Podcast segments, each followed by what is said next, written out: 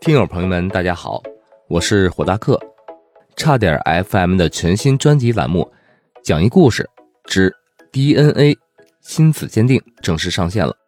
本栏目呢，目前开始正式接受任何形式的合作赞助与打赏。同时，如果您喜欢本栏目，也欢迎给本栏目订阅、点赞、转发。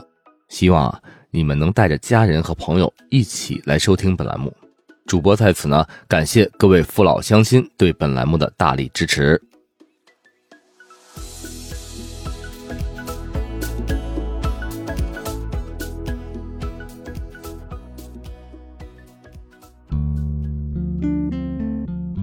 讲完这个女闺蜜的故事之后啊，我们再来讲一讲一个极品的男闺蜜的事儿。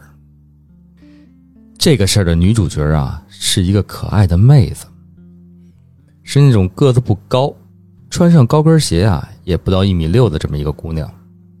虽然已经二十多岁了，但是给人的感觉还是未成年。这个女孩啊，皮肤特别细腻，脸呀粉嘟嘟的。还镶着两个可爱的小酒窝，看上去特别卡哇伊。再加上这姑娘特别爱穿裙子，整体给人感觉啊就是一个洋娃娃。女主角这家境啊也是很不错的那种，还是个独生女。都说穷养儿，富养女，她从小啊家教还是很好的，而且性格上是那种比较单纯的。可爱的这么一个孩子，但是啊，他却有一个很大的缺点。说好听点啊，是公主病；说难听点就是作。就因为这个女主角这种极端作的原因，所以故事里我们就称她为小作。原来网上有这么一个段子，说的是。有人问世界上最可怕的生物是什么？这答案是男闺蜜。那么你最不想听到女朋友男闺蜜的什么消息是？他还活着。哎，就这么一个故事，就能证明男闺蜜是多么可怕的一个事儿。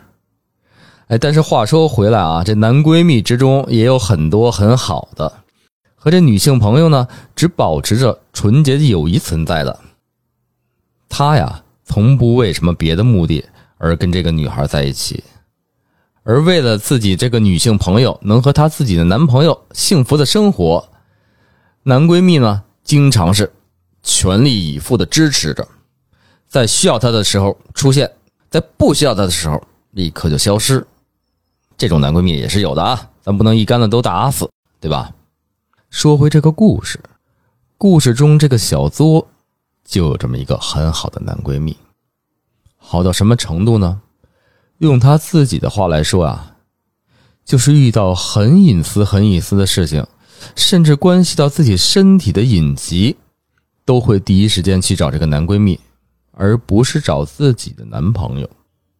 那么，为什么会出现他后面极端作的情况呢？这大宝给分析了一下，可能是因为啊，这小作。从小就被父亲娇惯着，他对父亲产生了极端的依赖。等他长大之后呢，父亲也不可能每天都陪着他，所以男闺蜜就取代了他心中父亲的地位。这也让小作对男闺蜜产生了这种超脱了亲情和恋情之外的极端依恋的感情。这男闺蜜啊，还有一个妹妹。也是小作很要好的女闺蜜，这一男两女就成为了最好的朋友，也是成为了这种我们知道的最稳定的三角关系。这种稳定的朋友关系，外人是很难插足进来的。他们这种关系从小孩时代一直就延续到了他们长大，直到小作上了大学。找了男朋友，也就是她现在的老公。他们的这种稳定关系，才第一次在真正的意义上被打破、被威胁。这话要说呀，小作在上大三的时候，他父亲生意上的一个朋友看中了小作，当然也很有可能是看中了小作的家境。这个朋友啊，就特别想让自己的大儿子小忍和小作接触一下试试。如果这两个人能够产生感情，哎，对这两个门当户对的家庭来说，也是一个大好事儿。那么，我们为什么管这个男主角叫小忍呢？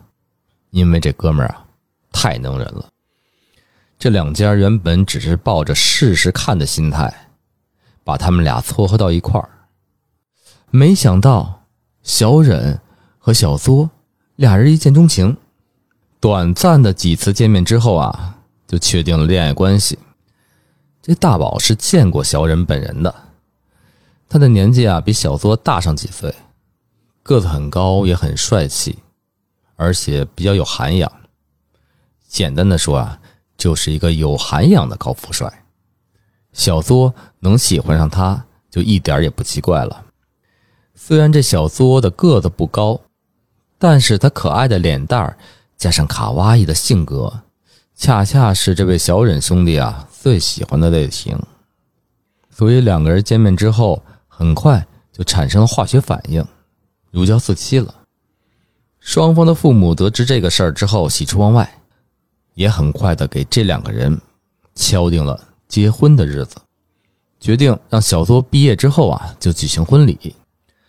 这小作和小忍一直恩爱无比，自然呢。就渐渐的会疏远一点这个男闺蜜和这个闺蜜妹妹，于是抱着某种不可告人的目的，这男闺蜜啊和妹妹就开始找各种机会怂恿小作，让小作打开了他这种天作地作的战斗模式。小作这种极端的作，从一开始能看出一点端倪来，比如两个人刚恋爱的时候。因为小忍啊是他父亲公司的一个部门负责人，所以需要经常出差。这小作只要一不高兴，就开始打电话给小忍，不管小忍在哪儿，要求他立刻马上回来陪自己。而每次小忍呢，只要一解释，这小作永远是一句话：“我不听，我不听，我不听！你不回来就是不爱我。”然后这每次小忍都心软了，除了极个别的情况以外。一般，他再忙再累都会尽量的赶回来。还有一次，这小作呀电脑坏了，而小忍在隔壁室出差，小作就立刻给小忍打电话，要小忍回来给他修电脑。小忍说，自己刚刚应酬完，挺累的，而且这第二天呀还有别的事儿，现在想休息一下。他要小作呀早点睡觉。明天帮他找个那种上门维修电脑的，给他解决一下。这结果小作一听就不干了，就开始没事找事的说小忍不爱他了，不回来给他修电脑，他就去寻死，还一边打电话一边拿脑袋往桌子上撞。这可吓得小忍不轻，连忙半夜开车回来帮他修电脑。修完电脑之后，又连夜开车回到了工作的城市继续工作。又有这么一次啊，小作打电话给小忍，让他陪他自己吃午饭。小忍那时候公司正开着一个很重要的会议，手机就调成了静音，所以啊根本没有看到小作的电话。这小作直接打了个车，冲到了小忍的公司，大闹会场，搞得小忍万分的尴尬。直到最后，小忍保证自己以后一定不开静音了，即便是再重要的会，也会给他发个信息确认一下，这才让小作满意的一笑。之后有那么一次过情人节，节前啊，小作说自己的香水快用完了，小忍就记在了心上，过节那天还送了小作一瓶限量版的名牌香水结果小作就埋怨小忍不了解自己，自己喜欢的是一款韩国香水，但这款韩国香水啊，本城就没有卖的。于是小忍只能开车到几百公里外的一线城市，把这个香水给他买回来。这一路上花费了十几个小时。如此这些行为，很多男人其实是无法忍受的。结果我们这小忍全都忍了下来，而对小作的爱意啊，也丝毫没有减弱，反而更加宠爱他了。小作呀，自己也特别享受这份宠爱。这两个人好的呀，就跟掉进了蜜罐里一样。就这么着，一年多的时间过去了，这小作也要毕业了。两家人开始着手准备两个人的婚事儿，日子呀就定在小作毕业那年的国庆节。这小忍想着结婚之后腾出两三个月时间，带着小作呀好好的周游一下世界，完成他们恋爱时期的承诺。所以他就开始每天的加班加点儿，这出差呀也就开始频繁了起来。这一频繁下来。就更没有时间陪小作了，于是这小作只能更多的和这个男闺蜜还有男闺蜜妹妹在一块混，以此来打发他这种哎不在身边时候的空虚寂寞冷。这小忍对小作呀，其实也是很大度的。这小作和男闺蜜在他们恋爱的时候，经常也保持着联系，小忍从来也没有怀疑过。也可能是她对自己和小作之间的感情很自信吧，所以从来不管她和男闺蜜之间的事儿。小忍对这小作的男闺蜜和妹妹也都是很好，从小作那儿知道男闺蜜和妹妹的生日之后啊，还会安排自己的司机送一些比较贵重的礼品到他们两人的家里。按理说这男闺蜜工作忙，小作空闲时间找这个。男闺蜜啊，或者妹妹啊，聊聊天啊什么的，原本是很正常的。但是有了男闺蜜和妹妹的参与，他们俩的事儿就慢慢的就不正常了。故事里啊，咱先不分析这个男闺蜜和妹妹到底出于什么样的目的，但是给大宝的感觉，两个人在怂恿小作和她男友往绝路上带。这偏偏这小作呀，还对这个男闺蜜言听计从。所以到最后就作了个翻天覆地。话说有一次，小作、小忍一起和几个朋友去海边玩，这其中就有小龟的男闺蜜和她妹妹。这小忍啊是龙虾过敏的体质，一吃龙虾就会上吐下泻，皮肤也是奇痒难忍，新鲜的龙虾更是沾不得。这一点啊，小作是知道的。当天晚上聚餐吃海鲜的时候，小作就烤了一截龙虾肉，要求小忍一定要吃下去。这小忍自然是没有同意。小作就开始大哭大闹，说自己好不容易烤的龙虾，而且是第一次亲手烤海鲜给小忍吃。如果你小忍不吃，那就是嫌弃他烤龙虾，也是嫌弃他。小忍没有办法，只能强忍着。把这节烤龙虾吞了下去，结果上吐下泻，奇痒难耐。还好他有这种过敏经验，赶快去买了点药吃，才没有发生更严重的后果。很久以后，小忍才知道，原来当时小作是受了男闺蜜和他妹妹的指使，说如果一个男人连自己女朋友亲手烤的食物都不吃的话。那说明这个男人心里有鬼，以此他们需要小作来试试小忍对他是不是真心。最佳的方法莫过于让这个人去吃他最不愿意吃或最不能吃的东西，这样才能证明他是不是真心。第二件极品的事儿是这闺蜜过生日，小忍啊本来答应了会陪小作一起去参加。但是当天临时有一个重要的应酬要参加，去不了了，他就让小作呀自己去。小作当然就不高兴了，但是那个应酬非常重要，怎么推也推不开，所以小作也没有办法，只能一个人去。期间闹了各种各种的不愉快、不开心。咱们这位小忍朋友啊，自然知道小作性格是什么样的。中途开会应酬的时候，他都不敢关机；中间这应酬的时候啊，他都不敢关机。陪这客户吃饭的时候，还会时不时的给小作呀发微信聊天，照顾他的情绪。可这男闺蜜和妹妹看到小作自个儿来了，上来就问小作这是什么情况。小苏把这事儿一说呀，当时妹妹就变脸了，说自己女朋友最亲密的闺蜜生日都不参加，这样的男人太自私了。还嫌弃啊，这小忍送的礼物不够贵重，因为这次呀，他送的一瓶香水啊是一千多块钱的，而去年他送的是一个价值三千多块钱的腕表。过程就不说了，期间男闺蜜还对小忍各种的讽刺，说有可能啊，小忍啊没有以前这么爱小作了，搞不好啊可能也有外遇了。这点啊，从送给礼物就可以看出来。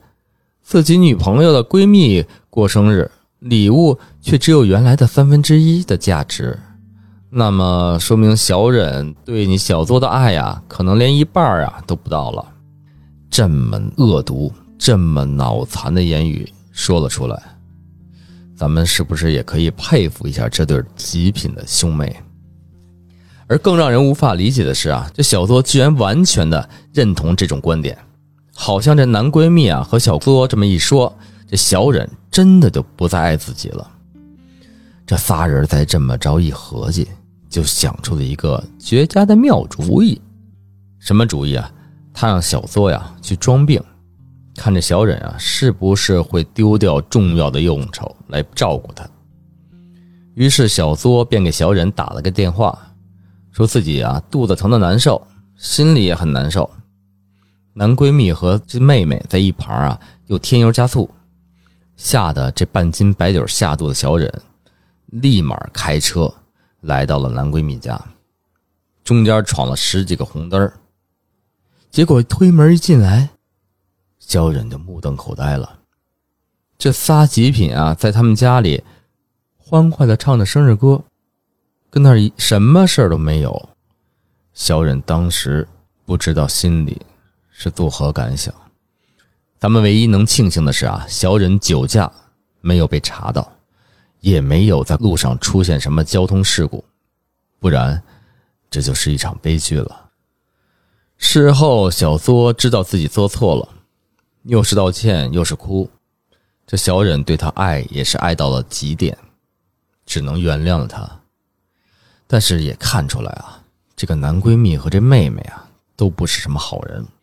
就跟小作说，让他远离他们一点小作只是口头上的答应，但等这小忍一出差啊，他又和这对兄妹啊混到了一块儿。不仅如此，小作这说话呀，根本都不经过大脑，把她男朋友的原话都告诉了这对极品的兄妹，这就让原本对小忍就没什么好感的兄妹俩，更加的痛恨着小忍。就这样，国庆节。到了，两家举办了盛大的婚礼。小作本来想让男闺蜜和妹妹当他的伴郎伴娘，但是人家男女双方早就已经安排好了，一个是小作的堂妹，一个是小忍的亲弟弟。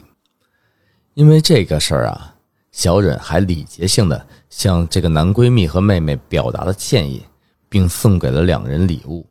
可是这么一个善意的表示，居然被这对兄妹当成了是对他们的侮辱，然后一个恶毒的邪念在这个两人心中慢慢的形成了，最终也导致了常人无法想象的一个悲剧的产生。这小忍和小作婚后的两三个月啊，是他们最快乐的日子，没有极品闺蜜的打扰，没有工作的烦恼。两个人的足迹遍布了世界各国，像什么法国、英国、意大利、瑞典、挪威、奥地利，再加上什么美国呀、加拿大呀、澳大利亚、新西兰什么的，都玩了一遍。两个月的时间，他们走遍了旁人向往的国度，体会到了一些人一辈子都没法体会到的异国风情。拍出来的张张照片呢，也是羡煞旁人。但是幸福的时光是短暂的，回国之后啊，马上就要过年了。小忍在这段时间之内，就要投入到极其繁琐的工作之中。小作呢，也不得不再一次的独守空房，因为这次休假的两个月积累的工作非常之多，所以小忍已经有了心理准备，一回来之后啊，就会全身心的投入到了工作中。毕竟啊，很多事儿不能拖到过年之后，而小作那边也早早的打好了预防针，他告诉小作，自己呀，接下来的一个多月没有太多时间能陪他了。当然，这些话是小忍告诉小作的，但是小忍还是尽量的抽出所有的时间来陪小作。就算是小忍出差，一天也是会打上十几个电话。原本以为这样小作能安心的在家休息，等他工作完了回来陪他，可小忍万万没想到，他远远低估了这个女人受人蛊惑的脑残程度。因为男朋友不在身边，晚上睡不着觉，害怕怎么办？空闲时间太无聊，又该怎么办？小苏自然而然的想到了这对闺蜜兄妹。她不知道的是啊，她以为关系最好的闺蜜，却变成了她幸福生活彻底断送的恶魔。最开始的一段时间，这个铁三角还能和往常一样逛街、吃饭、K 歌什么的，没有什么情况出现。直到有一次，小忍出差去某个工地的时候，那个工地啊，距离市区比较远，是个郊外农村，信号呢不是特别好，时有时无。这小作呀，因为经常联系不到小忍，整天就神神叨叨、神经兮兮的。这个时候，这对闺蜜兄妹就出现了，也让这个事件达到了高潮。怎么着啊？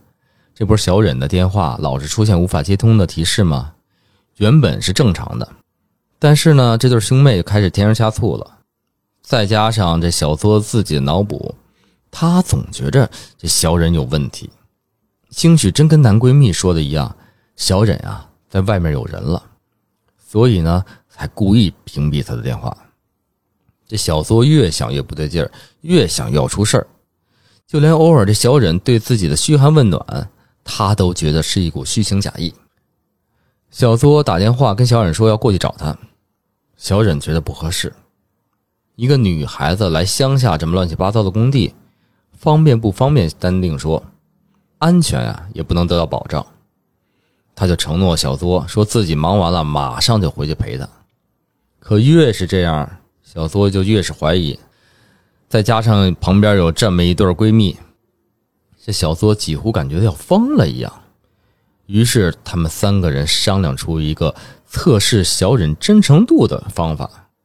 怎么着啊？就是让小作假装被绑架，以此来试试小忍对他爱的程度。这不是就，这不是就是咱们电视剧里看到的那种情节吗？真实就这么发生了。整个这个脑残计划呀，用男闺蜜的话来说，既测试了小忍对小作的爱，又能啊让小作去一个什么风景优美的地方散散心，还能让小作去感受一下他们自己家乡这种农村的风土人情，这不一举三得吗？所以这三个极品，哎，当天开着车就到了男闺蜜的老家，在男闺蜜亲戚的招待下呀，饱餐了一顿。睡了一宿觉，第二天就开始执行他们这个计划了。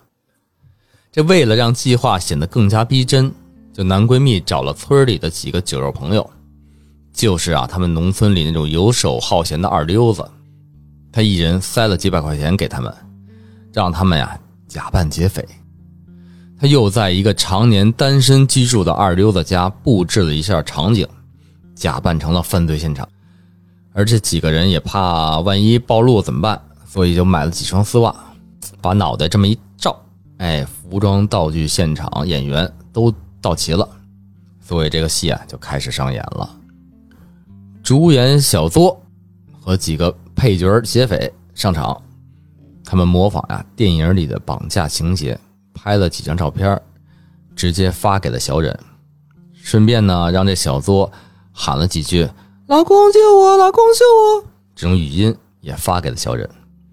之后呢，这劫匪的画面出现了，拿着小苏的手机，给这个小忍拨了个电话，压低了声音发着狠说：“你老婆现在在我手上，想要赎出人来，你得给我拿多少多少钱，钱打到某某某账号里。但是，想要人活着，你必须亲自来接。如果你敢报警。”我们立马就撕票。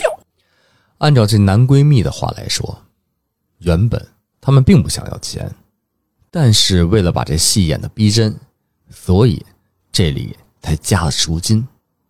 而他也为了撇清自己和这个结案的关系，就拿了这个二溜子的身份证去办了那么一张银行卡。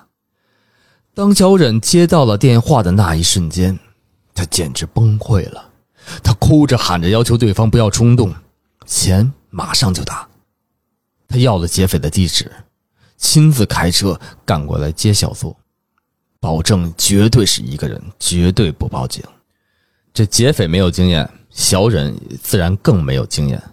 他心急如焚，根本也顾不上报什么警，他也忘记了思考，以最快的速度将劫匪要的所有的钱转了过去。等到第二天，劫匪告诉他地址之后，他马上单枪匹马驱车二十多个小时直奔目的地。第三天的中午，他终于赶到了男闺蜜的老家，算是啊救出了他这个哭哭啼啼的媳妇儿小作。对于爱小作爱到骨头里的小忍来说，小作的平安无事就是他最大的幸福。他当时还怀疑过一些细节。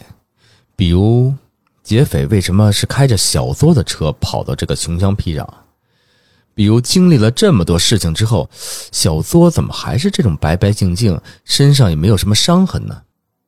但是他当时完全就没有更加深刻的考虑这个问题。如果你说事情就这么结束了啊，小忍也无从得知这里面的真相了。后面就是两年多之后。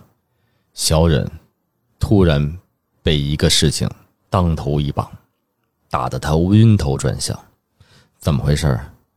是他带着儿子做全面身体检查的时候，家庭的私人医生私底下去提醒他做一次亲子鉴定。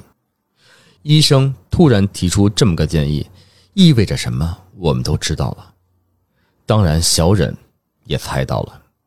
小忍不愿意相信这么单纯可爱、对他无比依赖的小作会背叛他，但医生也不可能闲的没事跟他说这么个事儿。于是他怀着怀疑的心情，带着儿子来到了大宝他们的鉴定中心，做了一次亲子鉴定。确定了排除结果之后，他又抱着一丝希望，带着小作来做了第二次的鉴定。小忍啊，却还在想。是不是啊？孩子出生的时候抱错了，这是别人家孩子，但是结果是残酷的，小作和这孩子的鉴定是吻合的，他确实是孩子的生母。当天的休息室里，死一般的寂静。面对这种事儿，大宝唯一能做的，就是把空间让出来给他们。结果。没有大宝想象中的那种电闪雷鸣。一个多小时之后，小作的司机就把已经瘫痪在地的小作接走了，而留下的小忍一个人呆坐在那里。大宝啊，试着安慰他，结果一开口，这两天都面无表情、苍白无力的小忍，刹那间哭得像个孩子。那天，大宝和前台的打了个招呼。整个下午，他都没有去会见其他的客人，他只陪着小忍，在休息室里坐着，听着他讲出心里的故事，发泄他心里的郁闷。或许你们会问啊，这个孩子到底是谁的？大宝只能说无可奉告，并不是他故意卖关子，而是他真的不知情。